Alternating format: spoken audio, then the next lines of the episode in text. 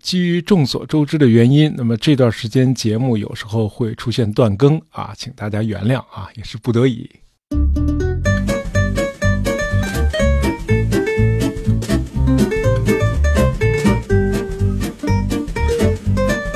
那么我们今天这个话题呢，是杂货铺从未涉及过的领域啊。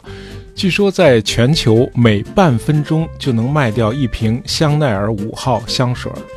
不管这个说法是否准确啊，他想说明的显然是香奈儿5号香水在世界各地都非常的流行。这款香水据说创制于1921年啊，是个长达100年的老品牌了。这也是品牌创始人可可香奈儿女士推出的首款合成花香的香水啊，能够体现这位女士的大胆创新和反传统的精神。那么关于香奈儿女士创建的那些简约亮丽的奢侈品牌啊，无论是衣帽、香水、护肤品、腕表还是珠宝，我相信很多听友都能如数家珍，而我本人呢，完全是个门外汉啊，因此这期节目我们还是重点谈谈香奈儿女士传奇般的人生。她的人生确实非常的传奇啊，法国著名的作家和哲学家马尔罗曾经这样写过，20世纪的法国有3个名字是可以名垂青史的，他们是戴高乐、毕加索和香奈儿。那么这3个人中，毕加索的祖籍是西班牙，但是他19岁就在法国定居了啊，一直到91岁去世，因此毕加索可以看作是个法国人。而戴高乐和香奈儿都是土生土长的法国人。香奈儿的老家在法国中部的奥伯涅，这个地方更像是一个自然保护区，到处都是绿色的群山和原始的峡谷啊！这一切都是38万年前的一次火山爆发造成的。都38万年了，这当然是一座死火山了。那么香奈儿女士曾经说过这样一句话，她说她自己就是奥弗涅地区的一座不灭的活火山啊，大概是想说明自己一生都充满了激情和活力啊。然而到了1970年1月10日啊，这座不灭的活火山还是熄灭了。香奈儿以88岁高龄去世，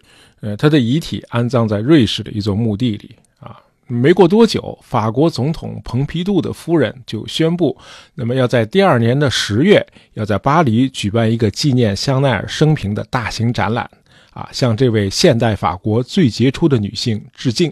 然而很不幸，2周以后啊，巴黎竞赛画报就发表文章称啊，这次高调的展览将被取消。巴黎竞赛画报的编辑比埃尔·加兰特爆料说啊，他在法国反间谍机关的档案中发现了一份令人震惊的文件。根据这份文件，香奈儿在德军占领巴黎期间与一名德国高级特工有染啊，那么这名德国特工的名字叫冯丁克拉格。更有甚者，那份法国反间谍机关的文件还显示，香奈儿不仅仅是这名德国特工的情人，他本人也被纳粹德国的情报机构招募了。那么对法国人来说啊，尤其是法国的犹太人啊，抵抗运动的退伍军人，烈士的家属以及纳粹集中营的幸存者啊，对这些人来说，这事儿如果是属实的话，那么香奈儿就是一名彻头彻尾的法奸。那么在法国隆重纪念这样的人显然是不合适的。美国前外交官哈尔·沃恩2011年出版了一部轰动一时的传记作品啊，书名很有趣，叫《与敌同床共枕：香奈儿的暗战》。为了撰写这部书，作者也是做了大量的调查，他得出的结论与巴黎竞赛画报的那位编辑的爆料非常接近啊。那么事实的真相到底是怎样呢？今天呢，我们就来了解一下香奈儿这位传奇般的女性。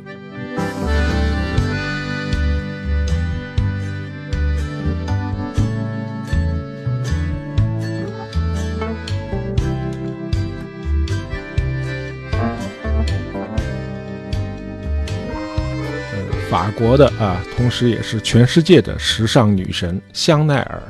出生在一个极其贫寒的家庭。他的父亲是个走街串巷的小贩，一共生了5个孩子。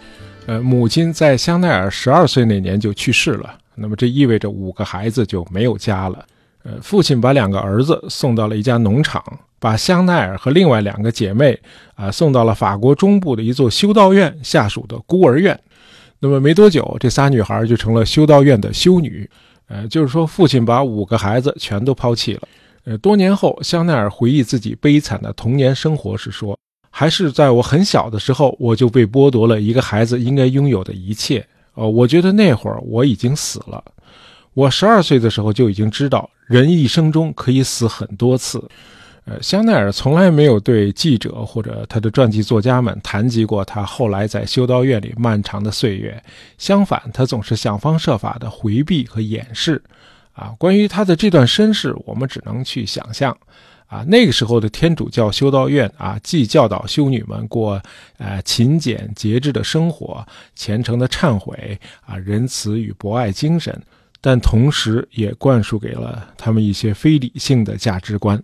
比如憎恨和排斥犹太人。这类灌输对香奈儿似乎很有效，他一生都对犹太人深恶痛绝。香奈儿后来能与纳粹德国为伍，某种程度上也是因为与纳粹在价值观上有高度的一致。在修道院，香奈儿学会了读写，凭着心灵手巧，他还掌握了缝纫手艺。那么20岁时，香奈儿离开了那所修道院，他在一家婴儿用品商店当上了店员。店主很友好，还给他提供了住处。香奈儿很能吃苦耐劳，业余时间也很少休息。他会接一些缝纫活，以增加收入，同时打磨自己的针线手艺。香奈儿有一句名言，他说，如果你生来没有翅膀，你也要让自己长出翅膀来。早起和努力工作没有坏处，你的头脑会因此而更灵敏，你的身体也会充满活力。这话不错啊，香奈儿确实是一个活力四射的女孩。业余时间除了做衣服，她还在当地的一家咖啡馆唱歌。那么作为歌女，她还有了一个绰号叫可可。那么成名之后，她就一直叫可可香奈儿，对吧？J'ai perdu mon pauvre Coco, Coco mon chien que j'adore, tout près du Trocadéro. Il est loin, s'il court encore, je l'avoue mon plus grand regret. Dans ma perte si cruelle, c'est que plus mon homme me trompait, plus Coco m'était fidèle. 那么这个绰号很可能取自他经常唱的一首流行歌曲的歌名。有趣的是，可可也是法语情妇这个词的缩写形式。也许是天意，香奈儿后来真的就成了当地一名骑兵军官的情妇。这个军官是个很有钱的单身汉，家里几代人都经营纺织厂。从拿破仑时代起就一直为法国军队提供军装，而香奈儿的专长呢就是做衣服嘛。有道是不是一家人不进一家门嘛。那么香奈儿最早的设计创意，似乎就来自这段关系。他跟那个骑兵军官学会了马术，骑马。那么那个时代的所谓淑女一般都是侧身坐在马鞍上，很少有像男人那样跨着骑。香奈儿呢比较有个性，他认为既然跨着骑更安全而且更舒适，那为什么要侧身坐在马鞍上呢？那为此呢，他专门给自己设计了一款骑马时专用的裤子，这可能是香奈儿最早一次尝试用现代主义的设计来颠覆人们对女性服装的传统审美观念。2年后，香奈儿又与那名骑兵军官的一个朋友相爱了，这个人是个英国人，叫卡佩尔。这个卡佩尔比那个骑兵军官还要富有，他来自英国的上流社会。卡佩尔在巴黎给香奈儿找到了一间公寓。后来还资助他开设了香奈儿最早的一批衣帽时装店。据说卡佩尔穿的男装西服给了香奈儿不少灵感，他尝试用一些男性化的实用的理念设计出更方便穿着的上下分体的女装。那么沿着这条道路走下去，慢慢就形成了香奈儿一贯的简约、舒适和实用风格。那么此外，香奈儿5号香水的瓶身设计似乎也要归功于他与卡佩尔的这段恋情。了解的朋友都知道香奈儿5号香水的瓶子一般都是有棱有角的长方体。那么香奈儿承认这是他从卡佩尔的威士忌酒瓶上得到的灵感。他说他非常欣赏威士忌酒瓶的设计所以在设计香水瓶的时候，也希望用那种精致、昂贵、细腻的玻璃来复制它。这让我想起了乔布斯说过的一段话。他说所谓创造力就是把事物联系起来。啊，当你问创新的那些人他们是怎么做事儿的时候，这些人会觉得有点愧疚，因为他们并没有真正做什么事儿。这些人的特点是他们能够看到一些东西，那么过了一段时间之后，他们看到的这些东西会在头脑中变得明朗起来，这是因为他们有能力把他们已经获取的这些经验联系在一起，并且合成新的事物。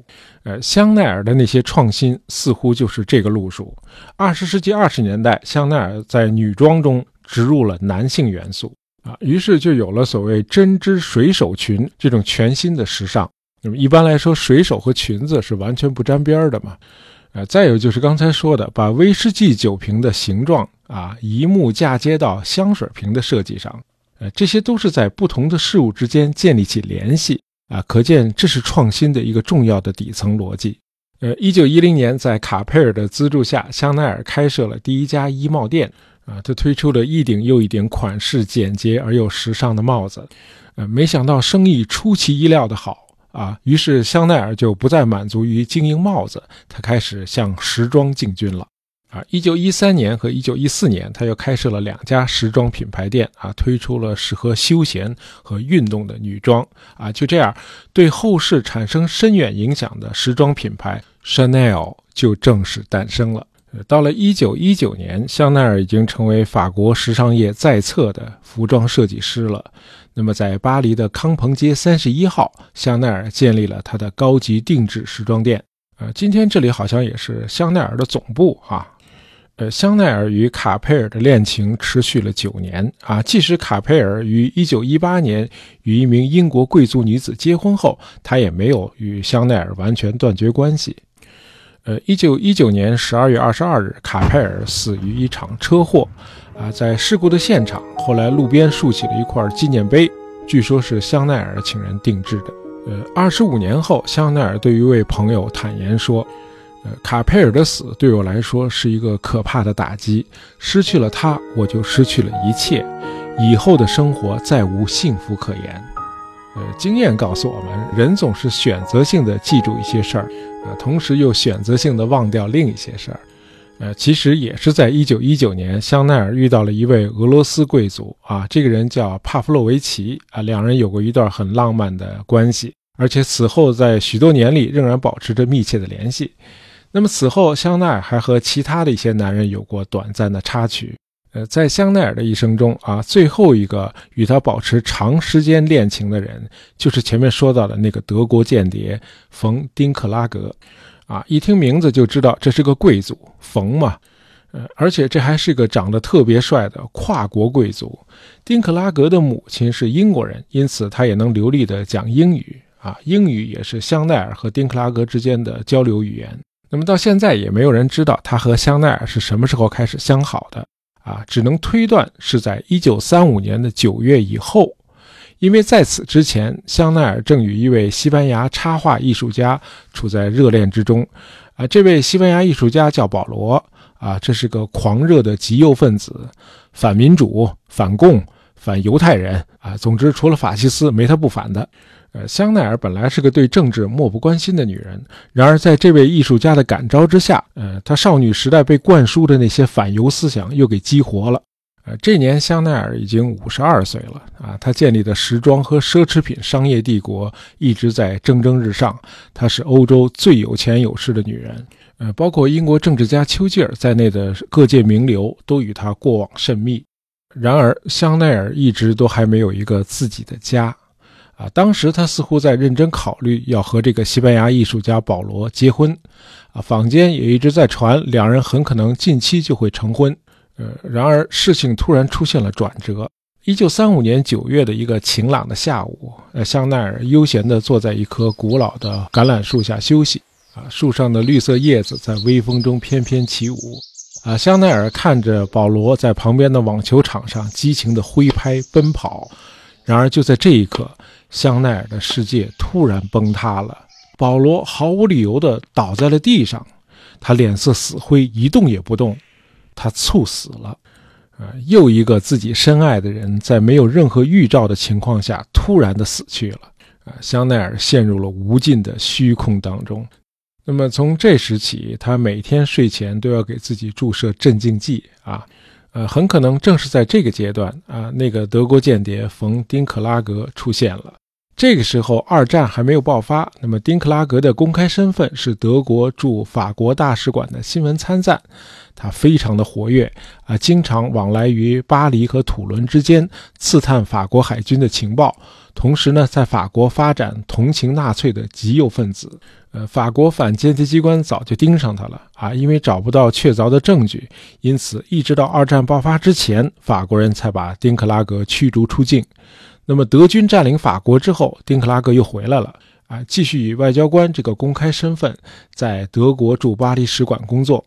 坊间也是在这个时候才知道他和香奈儿之间是有恋情的。当时香奈儿住在巴黎的里兹饭店啊，德军开进巴黎的时候，据说香奈儿响应爱国号召，关闭了他所有的精品店。然而随着他的情人丁克拉格重返巴黎，他似乎立刻就开始为德国人工作了。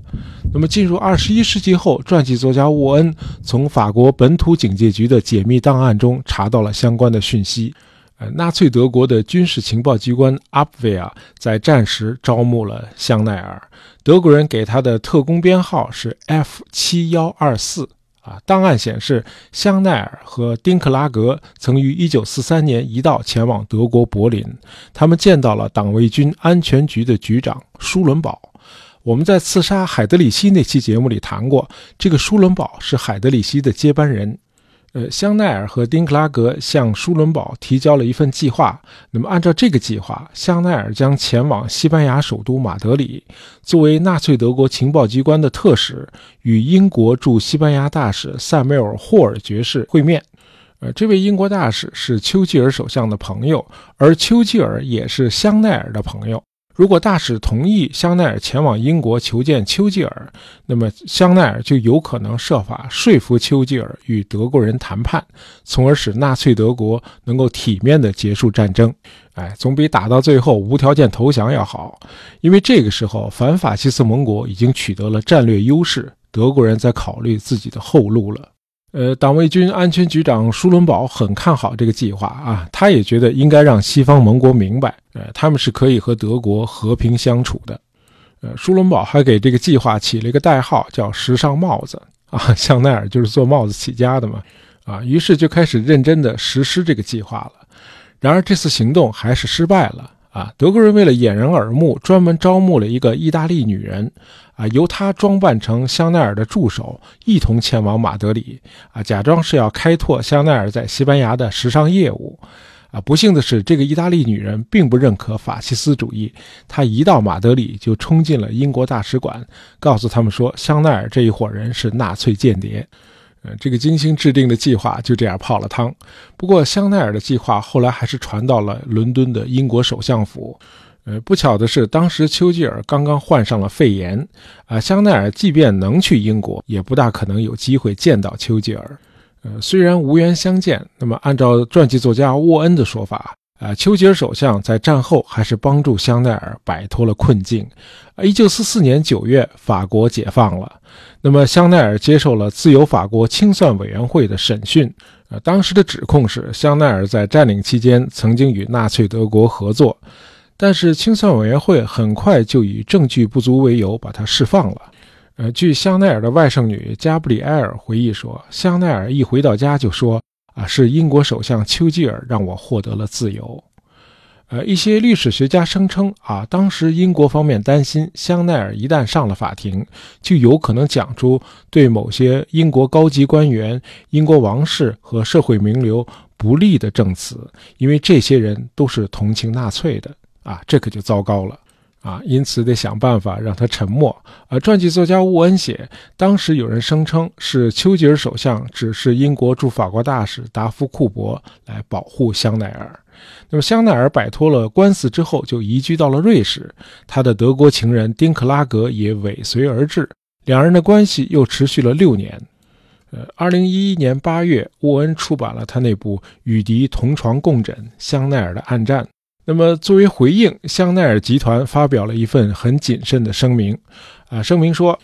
可以确定的是，香奈儿女士在战争期间与一位德国贵族有过一段关系。显然，那不是个与德国人发生爱情故事的最佳时期。